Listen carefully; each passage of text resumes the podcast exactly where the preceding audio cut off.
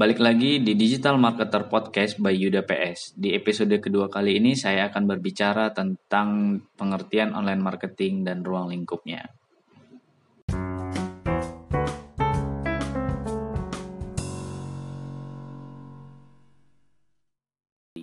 Pada online marketing, apa aja? Yang pertama itu ada SEO.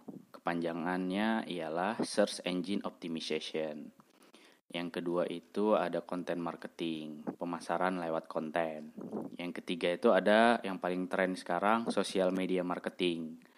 Uh, ini paling booming nih sekarang nih social media marketing. Yang keempat itu ada pay per click advertising atau PPC. Contohnya tuh yang terkenal tuh Google AdWords gitu. Nah, nanti saya coba jelasin lebih detailnya. Yang kelima itu ada affiliate marketing. Dan yang keenam itu ada email marketing. Nah, sebelum masuk ke bagiannya masing-masing, saya pengen uh, jelasin dulu apa sih sebenarnya online marketing itu. Nah, kalau misalnya dari kita lihat pengertian online marketing di Wikipedia, online marketing itu adalah segala upaya yang dilakukan untuk pemasaran produk maupun jasa melalui media online atau internet. Saya ulangin ya Pengertian online marketing menurut Wikipedia adalah segala upaya yang dilakukan untuk melakukan pemasaran produk maupun jasa melalui media online atau internet. Apa pun produknya, apa pun jasanya terserah, yang penting pemasarannya dilakukan via online atau via internet. Itu disebut online marketing. Oke. Nah, untuk apa dilakukan pemasaran? Ya, tentu untuk mendapatkan perhatian, untuk meningkatkan traffic atau untuk meningkatkan penjualan. Kalau misalnya kamu uh, jualan online atau kalau misalnya kamu nyediain jasa, jasa apa terserah, tergantung jasa apa yang kamu jual. Nah, itu semua untuk mendatangkan traffic dan segala macam kamu perlu online marketing. Gitu. Nah, apa aja sih ya, yang termasuk dalam online marketing itu jadi tadi kayak yang saya bilang ada enam kategori uh, yang paling penting di online marketing itu. Yang pertama itu ada search engine optimization atau SEO uh, pengertian dari SEO sendiri adalah sebuah proses untuk mengoptimalkan konten yang ada pada blog atau website kamu sehingga mesin pencari akan menampilkan website kamu di posisi posisi teratas sesuai dengan kata kunci yang kamu buat. Oke, saya ambil contoh. Misalnya kamu cari googling nih, googling di Google dengan kata kunci tips membuat blog. Nah, begitu kamu ketik uh, tips membuat blog tersebut, pasti muncul beberapa referensi yang dikasih oleh Google berkaitan dengan kata kunci yang kamu cari. Gitu. Nah, gimana caranya supaya blog kamu muncul di halaman pertama itu.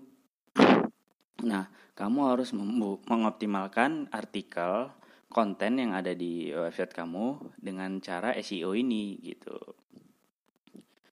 Supaya ketika orang mencari kata kunci yang sesuai dengan artikel yang kamu buat, itu blog kamu yang direferensikan oleh Google, bukan blog-blog yang lain gitu. Jadi kamu berlomba-lomba uh, dengan pembuat konten yang lainnya. Ada banyak pembuat konten di dunia ini gitu. Bukan hanya kamu yang buat konten tentang tips membuat blog gitu kan. Ada ribuan bahkan jutaan yang buat konten atau yang buat artikel tentang tips membuat blog.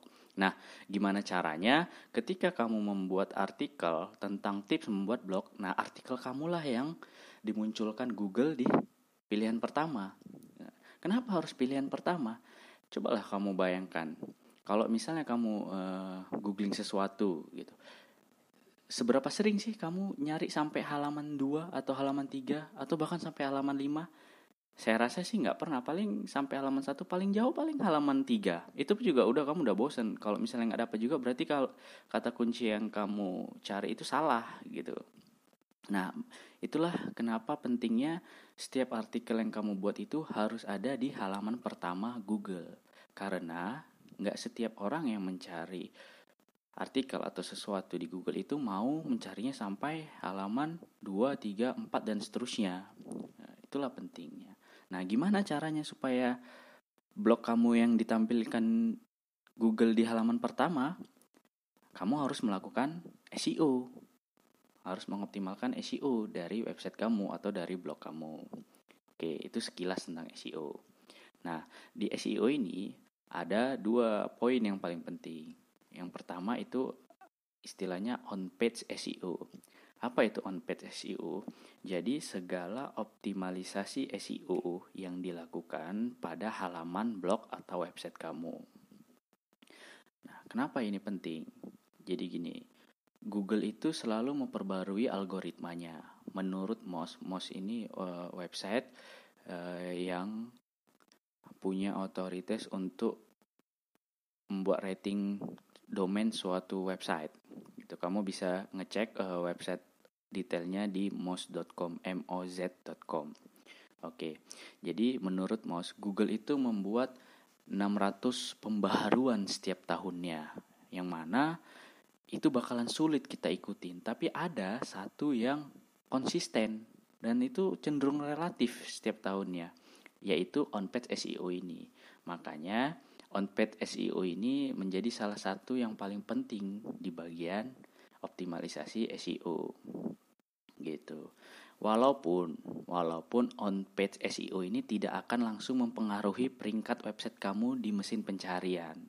Gitu. Tapi kalau misalnya kamu mengoptimalkan on-page SEO, otomatis mendapat kesempatan lebih banyak dari mesin pencari untuk muncul di halaman pertama. Kalau sudah muncul di halaman pertama, otomatis website kamu mendapatkan banyak klik dari pengunjungnya. Gitu. Nah, salah satu bagian dari on-page SEO itu yaitu mengoptimalkan isi dari judul dan meta deskripsi. Jadi ke, uh, saya kasih bayangan kalau misalnya kamu uh, kayak tadi mencari kata kunci tips membuat kata kuncinya tips membuat blog ya googling kata kuncinya tips membuat blog. Nah begitu kamu ketik tips membuat blog pasti kan banyak tuh referensi yang muncul di bawah. Nah coba kamu perhatikan uh, referensi yang muncul. Itu kan biasanya tuh ada yang muncul cara membuat blog. Terus garis du, garis lengkap dengan tips menaikkan traffic. Nah itu namanya title tag.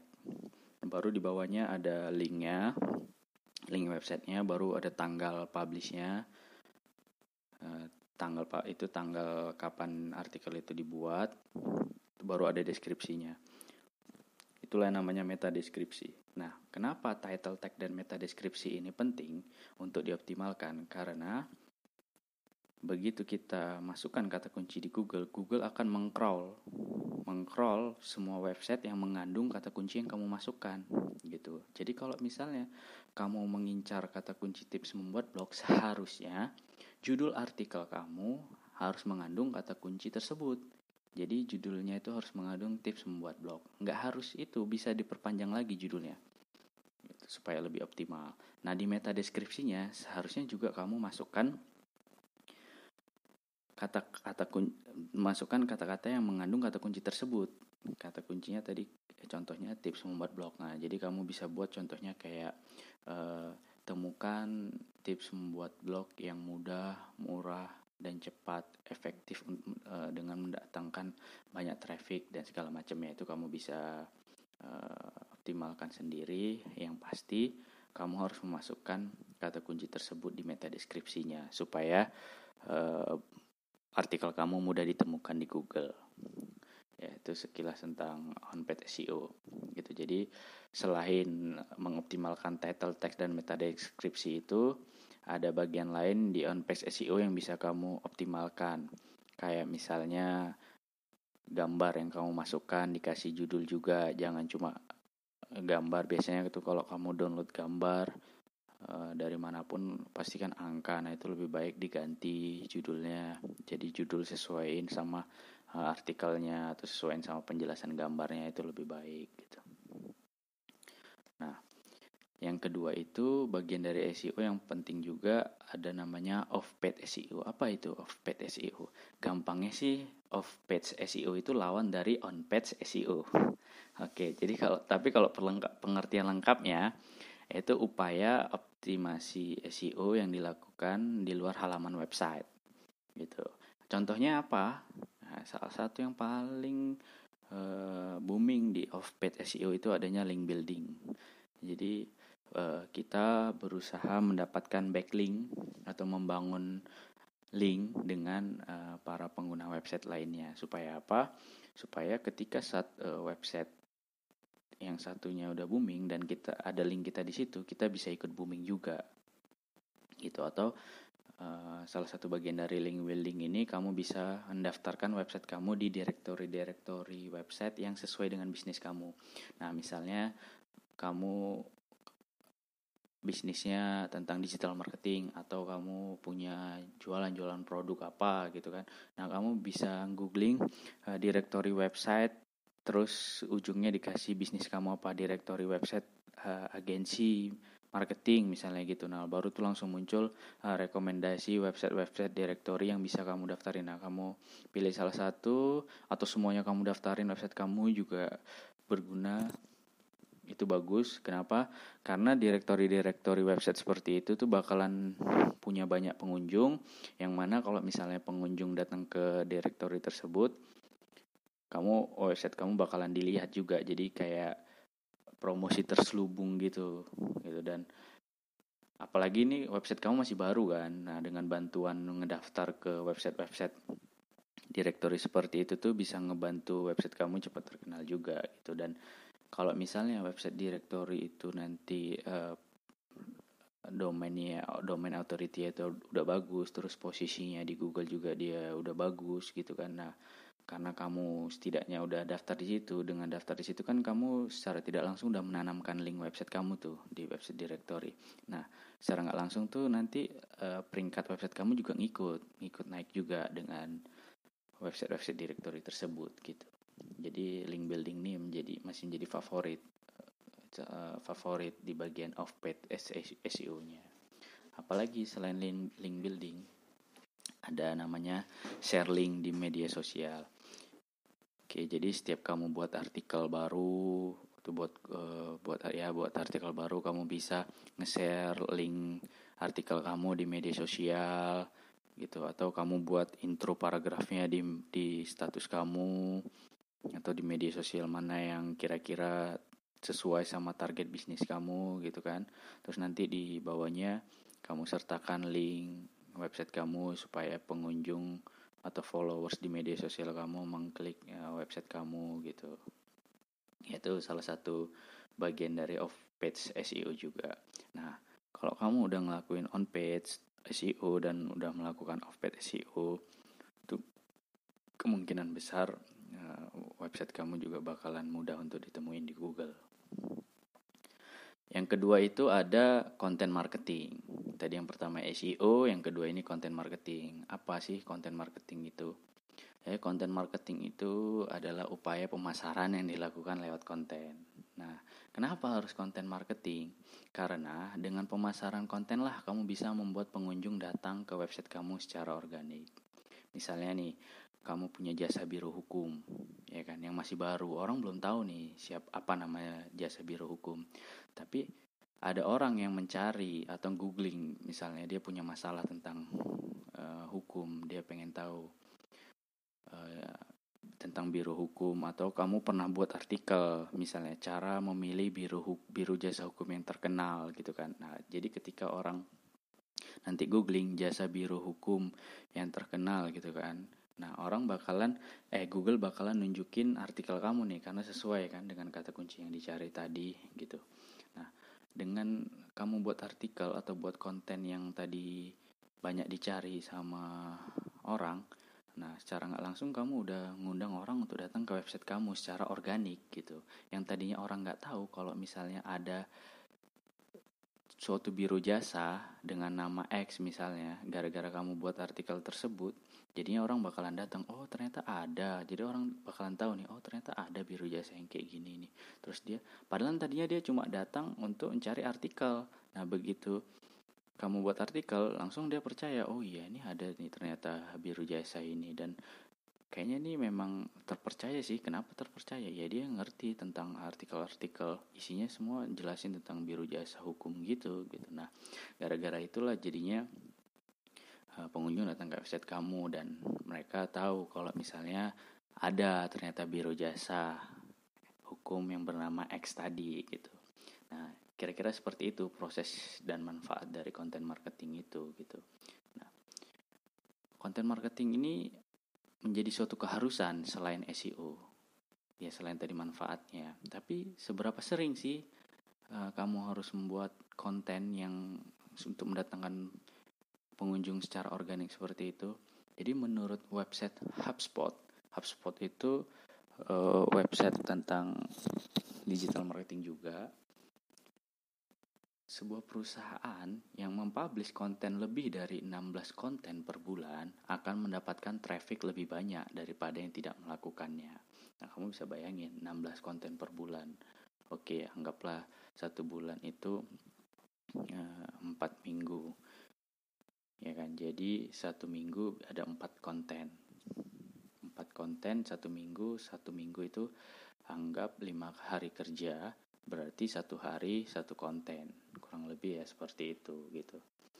Nah tapi ingat jangan membuat asal-asal konten yang asal-asalan. Konten kamu harus berkualitas juga gitu. Jangan gara-gara uh, harus menuhin kuota 16 konten per bulan terus langsung kamu buat konten yang asal-asalan. Itu juga nggak baik gitu nah satu lagi nih yang saya mau tekankan di sini konten di sini bisa berupa artikel blog infografis video, podcast, webinar, ebook, foto, dan sebagainya. Nggak hanya artikel blog atau nggak hanya video. Jadi sesuaiin konten apa yang kira-kira cocok sama keperluan bisnis kamu. Kalau misalnya uh, jasa kamu ini lebih, eh misalnya jualan produk, nah produknya itu gelang misalnya. Itu lebih cocok gambar atau kalau misalnya kamu seorang fotografer jarang uh, kontennya itu berisi artikel. Lebih baik kontennya itu berisi uh, hasil foto kamu portofolio kamu. Jadi orang percaya oh ya ini memang uh, dia berkualitas dalam pengambilan foto dan segala macamnya. Yaitu salah satu contoh konten untuk website kamu gitu. Jadi nggak harus konten tuh nggak harus dalam bentuk artikel tapi biasa dalam bentuk infografik, video, podcast, ibu, foto dan sebagainya gitu. Jadi ya sesuaiin aja sama uh, produk yang kamu jual atau jasa yang kamu tawarkan gitu. Nah, yang ketiga itu ada sosial media marketing. Wah, ini media sos uh, sosial media marketing ini yang paling booming dan sekarang lagi marak-maraknya di Indonesia. Seperti yang kita ketahuin uh, di Indonesia sendiri itu sosial media yang lagi booming sekarang tuh ada lima ya. Facebook, Instagram, Twitter, YouTube, LinkedIn. Nah, semuanya tuh e, bisa kamu pakai untuk marketing. Tapi kamu harus fokus. Nggak bisa semua bisa semuanya, tapi saran saya lebih bagus, lebih baik kamu fokus. Jadi gimana caranya? Tentuin dulu nih sosial media mana yang sesuai sama target bisnis kamu. Kalau misalnya target bisnis kamu tuh anak muda, calon calon pembeli kamu tuh anak muda, oke, okay, gunakan Instagram.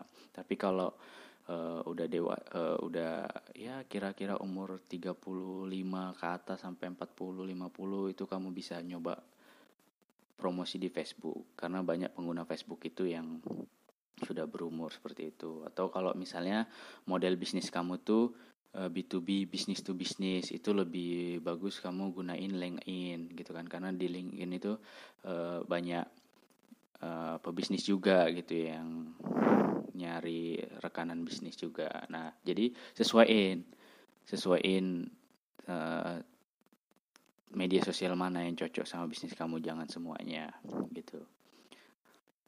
Sudah sesuaiin terus kamu harus fokus. Nah, itu salah satu tipsnya. Tips yang kedua itu setelah menentukan uh, sosial media mana yang kamu laku, harus interaksi sama pengikut kamu. Kamu harus uh, engaging sama followers kamu. Jangan mentang-mentang kamu main media sosialnya di laptop atau di handphone. Lantas kamu nggak mau komunikasi kalau ada yang komen nggak pernah dibalas atau ya kayak ah, kan ini kan di online ngapain eh, berinteraksi ya nggak kayak gitu. Jadi sejatinya sosial media ya itu untuk berinteraksi ya berinteraksilah kamu dengan followers kamu gitu. Kalau misalnya ada yang bertanya tentang produk atau jasa kamu ya segera dijawab. Kalau ada yang punya masalah kamu harus bisa segera menyelesaikannya gitu. Dan saran ketiga itu yang paling penting konten mengikuti konteks. Gimana tuh maksudnya? Coba. Jadi maksudnya sesuaikan konten yang kamu publish di media sosial tersebut.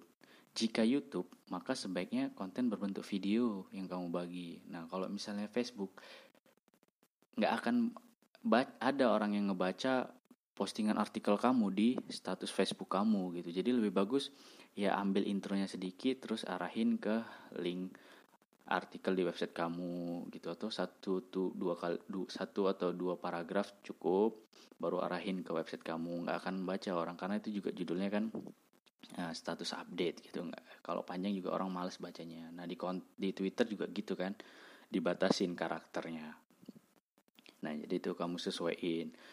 Jarang juga orang ngelihat uh, video di Twitter. Orang lebih senang tuh di Twitter baca tulisan daripada ngeliat video ya walaupun ada tapi nggak banyak. Kalau orang video tuh pasti lebih sering nyari di YouTube atau Instagram.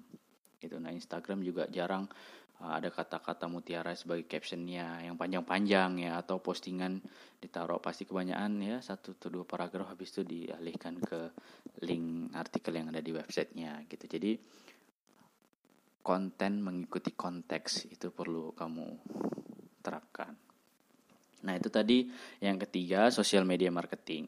Yang keempat itu ada PPC. Apa itu PPC? Pay per click advertising. Ya, sesuai namanya. Kamu akan membayar untuk setiap klik yang kamu terima pada iklan yang kamu buat. Agak ribet. Saya kasih gambarannya. Jadi PPC ini kayak uh, yang paling populer sih ada Google AdWords sama Facebook Ads. Nah, kalau misalnya kamu googling tuh di Google. Terus ada yang paling pertama muncul itu biasanya yang udah iklan yang di, di bawah judul tuh ada tulisan iklan gitu. Nah, itu salah satu contoh dari Google AdWords. Jadi dia beriklan di Google, dia bayar sesuai dengan ketetapan yang diterapkan sama Google. Jadi begitu nanti kamu ngeklik iklan itu, yang masang iklan bayar ke Google gitu. Sederhananya sih seperti itu gitu. Nah gunanya apa? Artikel kamu bakalan dipasang di bagian paling atas nggak peduli.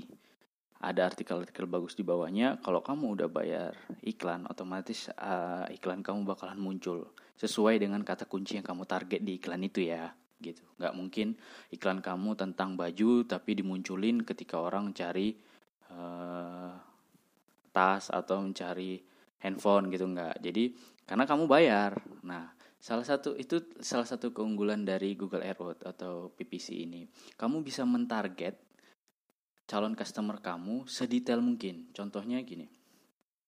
Kamu bisa mentarget iklan kamu untuk wanita yang tinggal di Medan, Indonesia dengan umur 30 sampai 40 tahun dan suka dengan kopi. Itu salah satu contohnya. Nah, kamu bisa sespesifik itu sampai spesifik di mana nih si wanita ini tinggal. Terus umurnya berapa? Terus dia hobinya apa? Dia kebiasaannya apa? Itu kamu bisa targetin iklan kamu gitu. Jadi ya sesuai sih dengan apa yang kamu bayar, terus apa yang kamu dapat itu sesuai asalkan kamu memang uh, tepat ya menggunakan kata kuncinya gitu. Kadang ada yang salah gitu.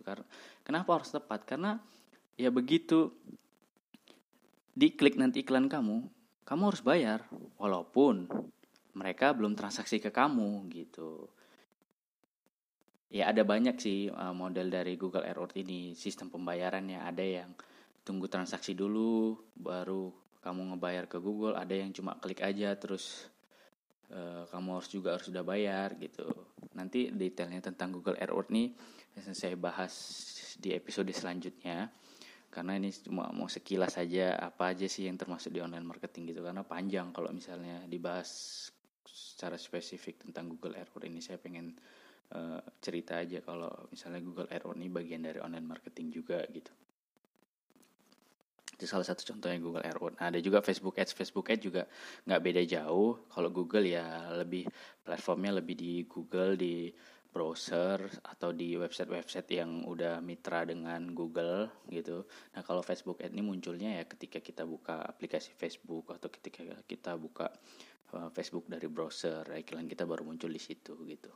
Ya kamu bisa milih mana yang uh, di mana kamu mau beriklan, sesuaiin lagi sama target bisnis kamu seringnya mereka di Google atau seringnya di Facebook gitu. Dan pasti soal harga juga pasti beda lah gitu kan. Kamu bisa kalau pengen tahu lebih tentang Google AdWords uh, kamu bisa buka aja Google AdWords. Terus Facebook Ads juga ada bagian bisnis manajernya. Nanti di situ bisa uh, kamu atur iklan kamu. Targetinnya juga nggak beda-beda jauh dengan Google AdWords. Bisa lebih spesifik lagi di PPC ini gitu Nah, yang kelima itu ada affiliate marketing. Affiliates atau pemasaran afiliasi. Artinya adalah proses mendapatkan komisi dengan mempromosikan produk orang lain atau perusahaan. Kamu bisa menemukan produk yang kamu sukai, terus mempromosikan ke orang lain, terus mendapat untung besar dari setiap penjualan yang kamu lakukan. Yes, that's it, sesimpel itu. Gitu. Makanya affiliate marketing ini merupakan salah satu bisnis online favorit. Nah, kenapa dia bagian dari online marketing juga? Ya, kalau misalnya kamu punya produk, atau punya jasa, kamu bisa pakai jasa pemas metode pemasaran affiliate ini. Kamu tinggal buka jasa afiliasi, tawarin ke siapa orang yang mau uh, ngejualin produk kamu dan kamu tinggal ngasih komisi sama mereka berapa persen setiap produk atau jasa yang mereka berhasil jual gitu. Saya pasti bahas lebih detailnya tentang affiliate marketing dan tips-tips cara memulainya. Uh, kalau kamu nggak sabar, saya udah buat uh, postingannya di website saya di blog yudaps.id. Kamu bisa cari tentang pengertian affiliate marketing dan tips cara memulainya. Gitu. Nah, yang keenam itu ada email marketing. Email marketing ini yaitu pemasaran yang dilakukan melalui email sesuai sama judulnya ya kan. Nah, email marketing ini juga menjadi salah satu channel favorit untuk melakukan pemasaran dari dulu sampai sekarang. Sampai sekarang masih. Ya coba kamu bayangin, kenapa sampai sekarang masih uh, menjadi yang favorit? Kalau misalnya dari phone marketing tadi tuh yang offline, kamu kalau misalnya ditanya, kamu udah berapa kali ganti nomor telepon? Pasti udah sering atau yang nggak terhitung mungkin ya kan. Nah kalau email marketing, berapa kali kamu udah eh kalau email udah berapa kali kamu ganti email? Jarang. Mungkin pertama kali bos sampai sekarang masih emailnya itu itu aja paling kalau lupa password baru diganti ya tapi ya jarang lah kan lebih sering ganti phone makanya email marketing ini sampai sekarang masih favorit sih dan dia memang benar-benar mentargetin orang sesuai uh, dengan uh, target bisnis kamu gitu kamu bisa nyesuaiin ngirimnya ke siapa gitu nggak asal ngeblas aja gitu nah Tentu sebelum melakukan email marketing ini kamu perlu daftar email orang-orang yang akan kamu kirim kan. Nah, karena itulah tujuan dari email marketing, berkomunikasi secara langsung dengan audiens atau pelanggan kamu gitu. Jadi, kalau kamu punya website, kamu bisa uh, integrasikan website kamu dengan layanan email blast seperti Mailchimp atau seperti Hello Bar. Jadi mereka tuh fungsinya untuk uh, ngumpulin email-email para visitor yang datang ke website kamu terus nanti kamu jadi punya list email-email siapa aja nih visitor kamu yang udah pernah berkunjung ke website kamu atau yang udah pernah ber, membeli produk di website kamu. Nah kamu bisa pantau kamu bisa analisa oh si A kemarin baru beli ini udah sebulan kok belum transaksi lagi. Nah kamu bisa ngingatin di uh, email. Kamu bisa ingetin kamu bisa kasih voucher atau kamu bisa ngasih ya seperti itulah model uh, remarketing dalam bentuk email marketing kan. Gitu. Nah ada beberapa tips untuk kamu kalau kamu mau melakukan email marketing. Jadi ketika mengirimkan email ke pelanggan atau audiens kamu usahakan buat email sepersonal mungkin. Kenapa? Supaya timbul suasana yang akrab. Supaya mereka tuh merasa dekat ke kamu. Coba nih kamu bandingin ya.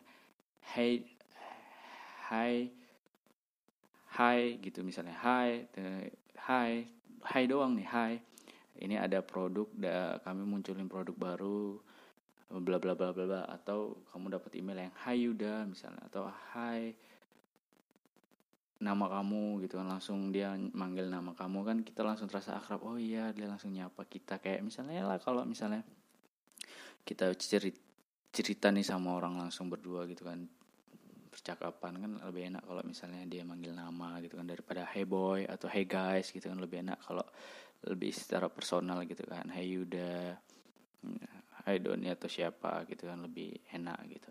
Nah, tips yang kedua itu buat list yang berbeda apabila kamu punya beberapa kategori. Jangan jadi jangan satuin misalnya ini kamu jual banyak produk ya. Uh, ada sepatu bola, ada sepatu basket, ada baju bola, ada baju basket dan sebagainya gitu kan. Nah kan kamu bisa mentarget tuh uh, siapa kamu bisa buat listnya siapa aja orang yang pernah beli baju bola, siapa aja orang yang pernah beli baju basket gitu kan. Emailnya itu kamu kategorikan. Nah jadi ketika kamu mau ngasih penawaran produk atau ada di voucher diskon untuk produk tertentu, kamu cuma ngirimkan email ke orang yang memang tertarik sama produk tersebut gitu. Jadi dia tepat sasaran. Nggak kamu kirim, jadi kamu nggak ngirim voucher baju bola ke orang yang hobinya main basket gitu. Ya ada kemungkinan beli tapi kan tipis gitu. Lebih bagus kamu langsung mentargetkan orang yang udah pernah beli baju bola atau memang dia hobi main bola gitu. Nah kamu bisa waktu ngumpulin list tuh kamu bisa buat kategorinya sendiri-sendiri terus kamu pisah gitu. Jadi sesuai nanti begitu kamu ngeblas email ke mereka gitu. Ya, jadi itu tips untuk melakukan email marketing. Yang pertama tadi buat lebih personal yang kedua itu buat listnya bedain listnya mana yang sesuai sama uh, kesukaan si pengunjung tadi gitu. Oke jadi itu tadi uh, 6 ruang lingkup eh 6 kategori yang ada di online marketing yang saya buat kesimpulannya jadi online marketing bisa menjadi salah satu pilihan menarik yang bisa kamu lakuin. Ada enam pilihan online marketing, ada enam kategori yang ada di online marketing. Yang pertama itu SEO, Search Engine Optimization. Yang kedua itu ada content marketing, pemasaran lewat konten. Yang ketiga itu social media marketing, jadi kamu promosi di media sosial yang kamu pakai. Yang keempat itu PPC. Nah, kamu beriklan bisa di Google atau di Facebook pay per click yang nanti ketika iklan kamu di klik kamu harus bayar yang kelima itu affiliate marketing atau afiliasi kayak kalau blogger kenalnya itu referral gitu mirip-mirip dengan reseller tapi ada bedanya. Yang keenam itu email marketing gitu. Ya pemasaran lewat email. Nah keenamnya mana yang bagus? Semuanya bagus semuanya bisa kamu cobain masing-masing. Tertarik sama SEO kamu coba pelajari kamu coba praktekkan. Tertarik suka bikin artikel suka nulis coba lakuin konten marketing gitu. Coba suka bermain di sosial media punya banyak follower nah coba manfaatin sosial medianya sebagai ajang marketing. Terus kira-kira punya budget lebih cobain per per klik PPC gitu kan. Atau nggak punya modal tapi pengen bisnis online nah kamu bisa nyobain affiliate marketing gitu kan. Nah kamu punya blog nih tapi nggak kunjung datang atau punya produk tapi nggak ada yang beli gitu kan. Coba remarketing dengan email marketing. Ya semuanya uh, punya manfaatnya masing-masing kamu bisa pelajarin dan uh, ke depannya saya bakalan bahas dari masing-masing keenam kategori yang ada di online marketing ini lebih detail lagi gitu. Nah, saya rasa di episode kedua ini cukup sekian tentang online marketing. Semoga uh, ada manfaatnya buat kalian yang dengarkan. Sampai jumpa di episode selanjutnya. Bye bye.